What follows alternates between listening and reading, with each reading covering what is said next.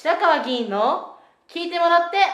なんぼなんぼうんちゃちゃちゃ。え皆さんおはようございます。今日はごがつのようか月曜日です。今じゅうじあ午前じゅうじにじゅうさんぷんを少し回ったところです。えー、今日は昨日からや雨やらいから雨が激しく降っておりまして、えー、今日の朝も相当激しく雨が降ってきました。えー、今日から週明けで、まあ、長い連休が明けて、えー、今日から始まった方も多いと思うんですが、えー、今日は大袋駅の西口でいつもの通り午前ろくじまえから朝の駅頭を開始する予定でしたが、まあ、雨のため今日は中止をいたしております。えー、で今日はですね、えーっとまあ、前回に引き続いて統一地方選挙の結果から見えてくる、まあ、いくつかのまあ、なんて言いますかね、象徴的なことについての私の受け止め方をお話をしたいと思います。まあ全体が投票率低投票率であったことはもう前回申し上げました。で、えー、今日はですねその中でも投票率がなんて言いますかね、えー、上昇したと言いますか いちパーセント から よんパーセント の上昇によって起きたあ東京の例えば杉並とか あ, あるいは練馬とかえー、あるいはあ、うん、北区とかですねいうところを含めて、まあ、女性のですね、えー、議員の方が当選を、まあ、新人を含めてですね当選をされた増加したということと、それからまあやはり維新がですねななひゃくななじゅうめい近くですね全国で首長を入れて、まあ、大躍進をしたということについて、このふたつの観点からですね、えー、選挙を振り返ってみたいと思います。えっとまあ、女性のですね、えー、観点から言えば、まあ、これテレビで終わった後にですねあのいくつか放送されてました、まあ、北区議会に立候補したんですね新人の方で佐藤琴さんっていうですね、えー、で、えーまあ、ネットを駆使して、まあ、トップ当選をされたんですが、あの妊娠をされててですね結局赤ちゃんを持ってことになってですねあのなんですかいわゆる、いわゆる選挙活動っていうのを外に出てはやれなかったということだったんですが当選をされました。で佐藤さんはですね、まあ、朝日デジタルでさんがつにじゅうはちにちにこう言っておられるんですね。妊娠中だけではないと思います。育児中の方介護中の方障害や病気があって一人での街頭活動に不安がある方、そういう方もですね政治に挑戦したいと思った時に挑戦できるような政治参加ができるようなそういう形が本当の理想の政治参画じゃないかと私は思っていますと、まあ、言っておられてですね、まあ、これはずっとこの間私も課題にしてきました。えーまあ、いわば選挙活動は屈強な男性をモデルとしてですねさまざまな取り組みが行われてて、そうでない人たちは当選は愚かですね、まあ、立候補することさえ難しいという状況がずっと続いています。でこれはまあ女性はもちろんのこと エルジービーティー の皆さんや障害者の皆さんあまあ、外国人労働者なんですが外国人の方はまあ国籍があない、まあ、取得すればですね出れるんですけどというようなことのまあ立候補、まあ、あるいはサラリーマンの方の立候補も非常に難しい、えー、公務員の方も一旦仕事を辞めなきゃならない、えー、役所を辞めなくちゃいけないということでですね、まあ、そういう意味ではですね維新という政党があその妊娠なんですか出産というのを分かっていても公認をしてやったということは非常に大きかったと思いますし、それから奈良の一次選挙ですね、えー、確か基礎自体 1, いちねんぐらい当選していちねんぐらいの女性の方が立候補するということになったので、その意味ではですね維新の野心的なといいますかね、えー、は非常に高くは評価いたします。まあ、しかし同時にですねそのろっぴゃくめいを全体 で, で取れなかったら、まあ、代表を辞任するというふうにおっしゃっていたその馬場代表がですね、うん、結局その自分は寝る時と風呂に入る時以外のことはずっと政治のことを考えてるんで、まあそういうことをやらなくちゃいけないんで、女性の方が、まあ、出てくることは歓迎するけども、まあ、極めて困難だというようなことを、まあ、おっしゃっておられてですね、うん、まあここは党代表と実際のまあそういう女性を、あるいは妊娠中の女性を立候していくという、させていくと。ただしですね、これはあの維新はあ、まあ、日本国籍をですね、えー、後に取得する方もたくさん国会議員の中でも地方議員の方もおられますが、えー、維新はそのかつてですね、かつてっていう日本国籍を取得したという人はちゃんと公表をするとかですね、参政党は確かこうは、えー、と日本国籍を後に取得した方は対象と候補者の対象としないということを捉えて、そこに見えてくるのがふたつで、多様性という問題と、それからその女性を含めてですが、これからまあどういう社会を作っていくのかということがですね、非常に重要なキーポイントだなと思うんですね。で、まあ、また越谷の市会議員選挙でもそうでしたが、まあ、政府もそうなっています。あ例えば児童手当の所得制限をなくすとかですね、えー、学校給食を無料化するとかですね、ゼロさいからじゅうはっさいまでの子どもたちの医療費を無料化するとかですね、えーもちろんまだですね、政府はそれを実現していませんが、自治体によってはもう次々とですね、実現をしているところがたくさんあるんです。で、だからそこに別にあの反対することは全くありませんが、むしろ推進しなきゃならないと思います。思いますが、一体ですね、えー、その、まあ、なんていうんですか、選挙のや関わり方が非常にハンディキャップがあるということはもちろんなんですが、まあ、当然当選されたんで北区議会で議会議員活動をよねんかんやられることになりますが、その時に政策の視点とか訴える方向性とかいうことがどうなのかということが非常に大きな問題だと思います。つまり、えー、私が見る限りでは、まあ、維新の皆さん、まあ、全員話したわけじゃないんですが、やっぱり構造的に言うとその問題、まあ、政府の方もそう問題なんですが、その結婚して子供さんがおられる家庭に対してどういうふうにしていくかって支援策なわけですよね。それはそれで非常に重要なんですが、えー、もっとともっと極めて深刻で重要な最優先すべき課題は、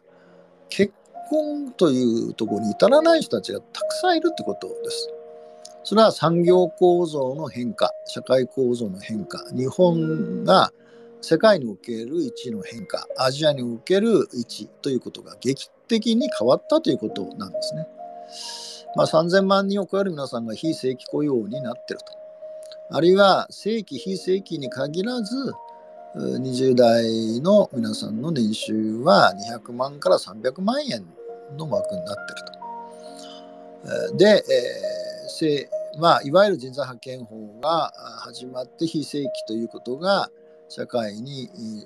の制度とスタートしてもさんじゅうねん経ったわけですね。だから当時はたちだった青年が今ごじゅうになっている。当時非正規というのは若い人たちのことが中心でしたが、今はあ女性の非正規が圧倒的に多いし、それから男性でも多い。しかもごじゅうになっても非正規の方がたくさんおられるわけですよね。でその中でかつて右肩上がりの時には常識であった、誰も疑いをしなかった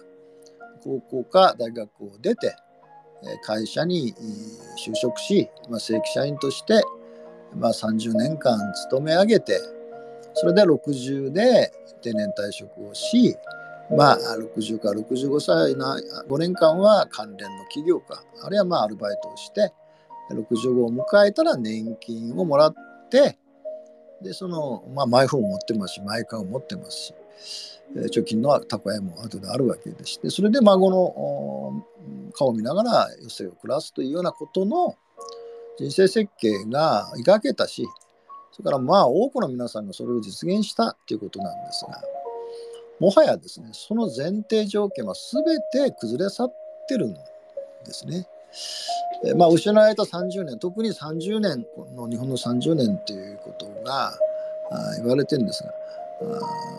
まあ、ジーディーピー、まあ、経済一流、政治は三流と言われた時代もありましたが、もうすでにですね、経済も、まあ、ジーディーピー 全体としてはだいさんいといちいにはいますが、えーまあ、ドイツにですね、相場を抜かれることになります。えー、それから、えー、抜かれるんですけど、ドイツはですね、日本のように非正規雇用とかですね、ブラック企業とかですね、育児休が取れないとかですね、いうことはもうなくて、むしろバカンスが取れますし、えー、日本のような過酷な労働条件下で経済を維持しているわけではないわけですよね。で、えー、相場はおそらく東アジアの国々ですね、インドネシアなどから、いわゆるグローバルサウスという国々から経済的な全体のなんていうんですかね、ジーディーピー も抜かれますし、それからすでにですね、もう日本のひとり当たりのですね、ジーディーピー は台湾にも韓国にもですね、シンガポールにも全然抜かれているんですね。にじゅう何位だったかと思うんですけど。というなってますし、それからまあいわゆる生活の圧倒的はち割がサラリーマンですから、その賃金のさんじゅうねんまえはですね、よんひゃくごじゅうごまんえん年収ですね、まあ、平均。それが今よんひゃくじゅうはちまんえんになってるわけで、さんじゅうまん近く下がってるんですね。で、物価は上昇してますから、ものすごく生活が逼迫しているということも数字上見えますね。それから社会保険料は当時さんじゅうねんまえは月さんまんえんでしたが、今は月ろくまんえんに倍になってますね。それから金利ですけど、当時の金利 さんてんごパーセント でした。で、私の両親などはそうでしたけど、まあ、さんてんごパーセント でしたから、郵便局の福利でですね、預けたら、ひゃくまん預けたらにひゃくまんになるような時代でもありましたが、今は れいてんれいいちパーセント ですからね。ほとんど利子はもう見込めないという。それからまあ、タバコの値段がですね、まあ、私タバコすみませんが、当時ひゃくにじゅうえんだったのに今ごひゃくはちじゅうえんもするそうです。で、それでも物価が上がってるし、まあ、あの、まあ、さまざまな施策の結果だと思いますが、うん、まあ、これ以外にですね、あの、その賃金の男女格差っていうのも、世界さんじゅうななかこく中さんじゅうごい、そのものすごく男女格差があるということですね。それが非正規、非正規の格差も激しいんですね。都市と地方の格差も激しいわけですね。で、先ほど言ったように、男性が働く、男性がいちにちあたり働く無償労働の時間ですね。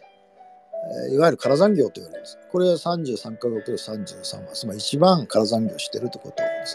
すね。あ、それからそうなったので、えー、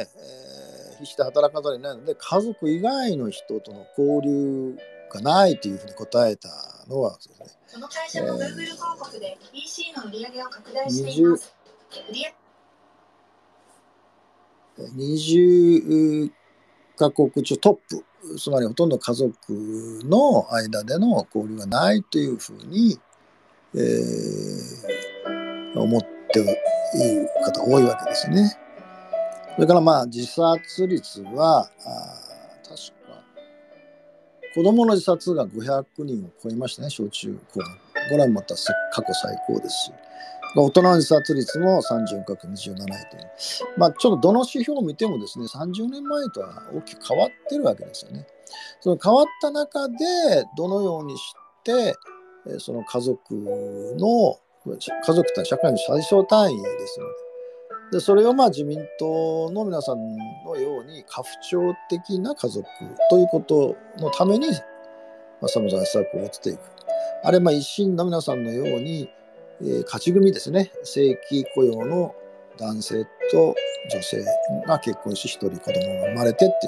ふたりめを作るときに、あるいはひとりめを育てるときに、さまざまな支援策を取っていくというふうになるので、果たしてそういう社会観といいますか、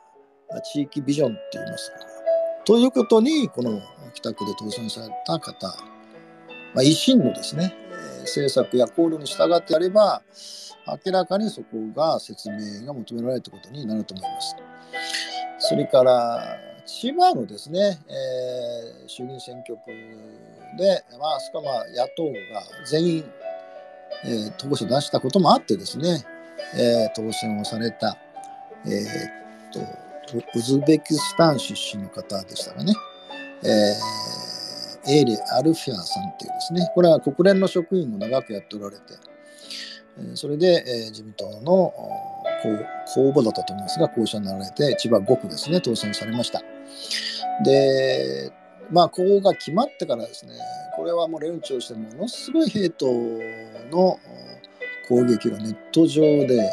もう本当醜いほどですね起こって、まあ、ご本人もそう辛かったんだろうと思いますと思いますが、えー、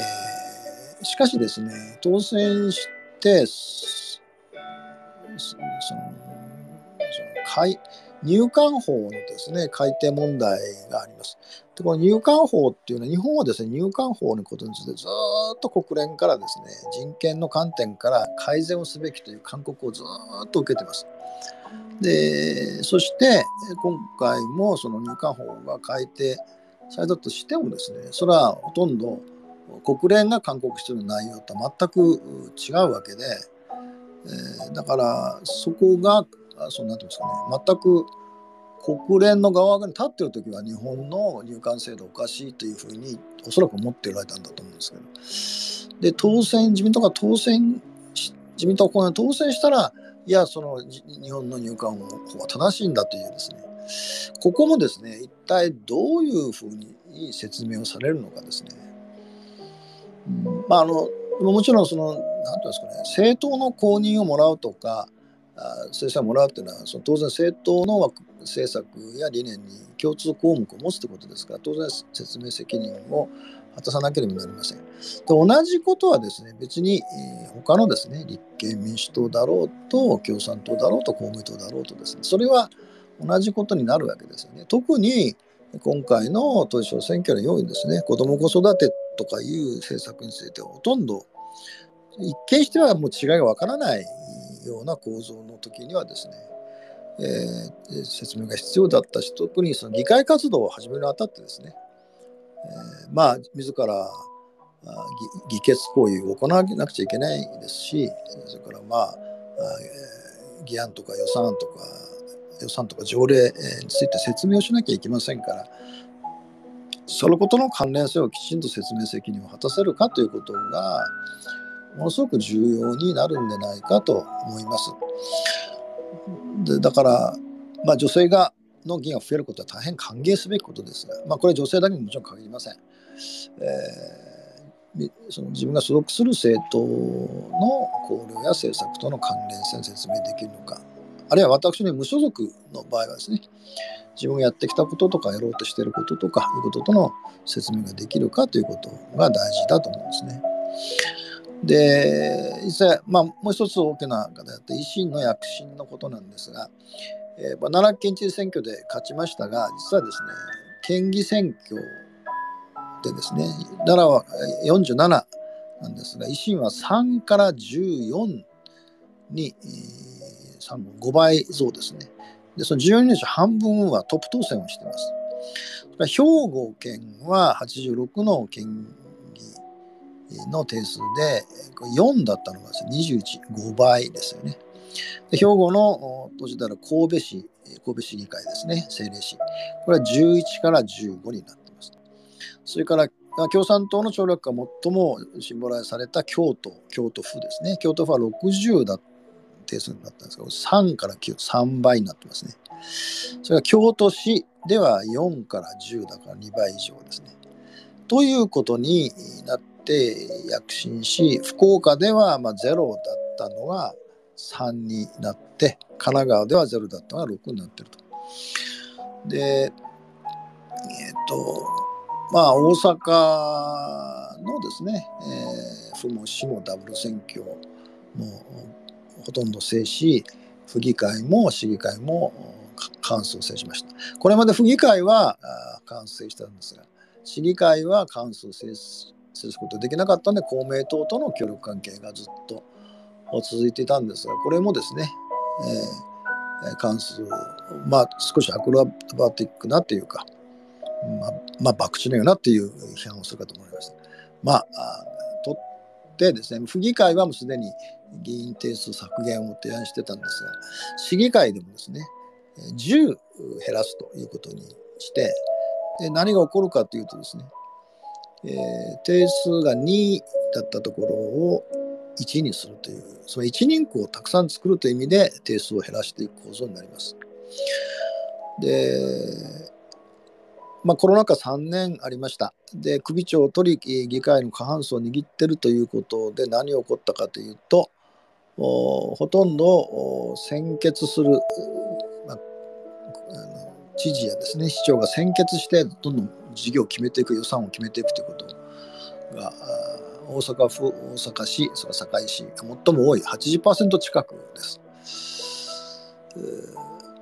で、そういうやり方が必要だからといってそすぐ決めてすぐやるということが本当にいいのかというですね。で、結果じゃあこうそうしているのかっていえば、大阪ではコロナの死亡率が日本一高いです。それからそのことによって二重行政が解消し、経済が再生していくんだと言ってきたけど、大阪の経済は全く再生していませんし、えー、財政難も続いてますし、生活保護の増加率も日本一です。で、一方 アイアール というですね、カジノを作るということになっていく。で、まあ世界的にですね、こういうふうにして他の一人区を作るってことは、そこにいるなんて言いますかね、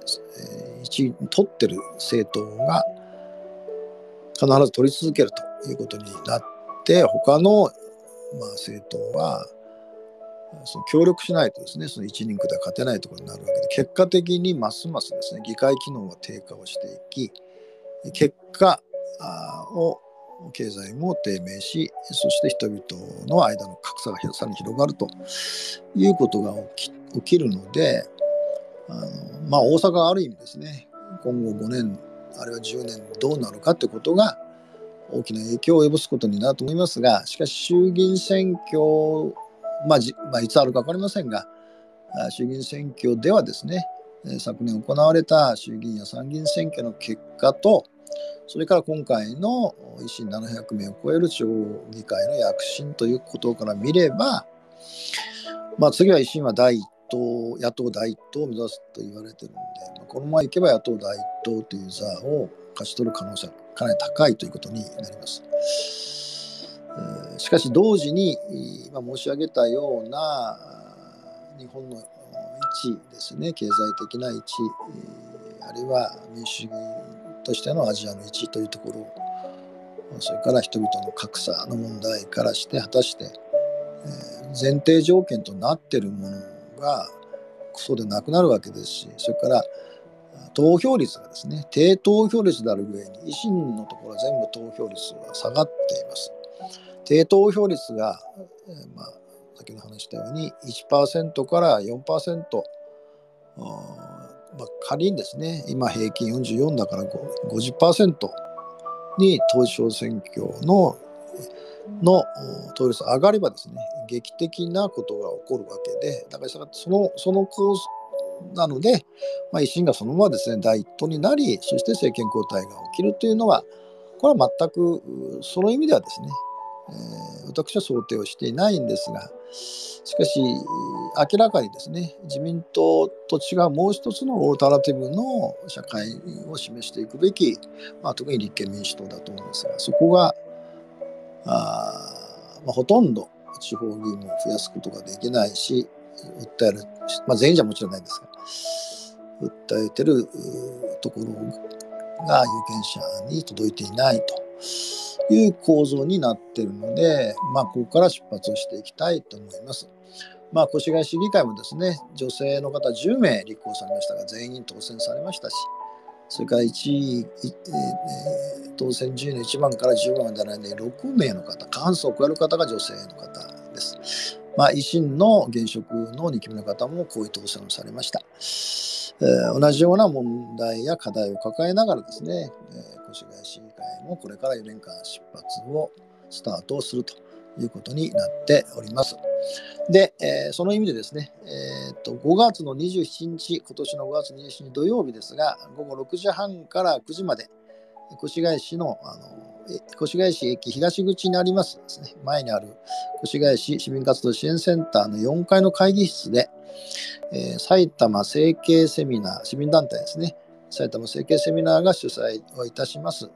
みんなの未来チェックリスト、我ら各戦いにということでですね、えー、当選をされた超党派の議員と、それから選挙に関わった市民の方を交えてですね、シンポジウムを開催いたします。えー、YouTube チャンネルでライブ配信をいたしまして、参加費は無料といたしておりますので、まあ、これは私のホームページに、えー、掲載をしておりますので、えー、ご興味の方はぜひ見ていただいて、当日ご参加いただければというお呼びかけをして、えー、今日は以上といたします。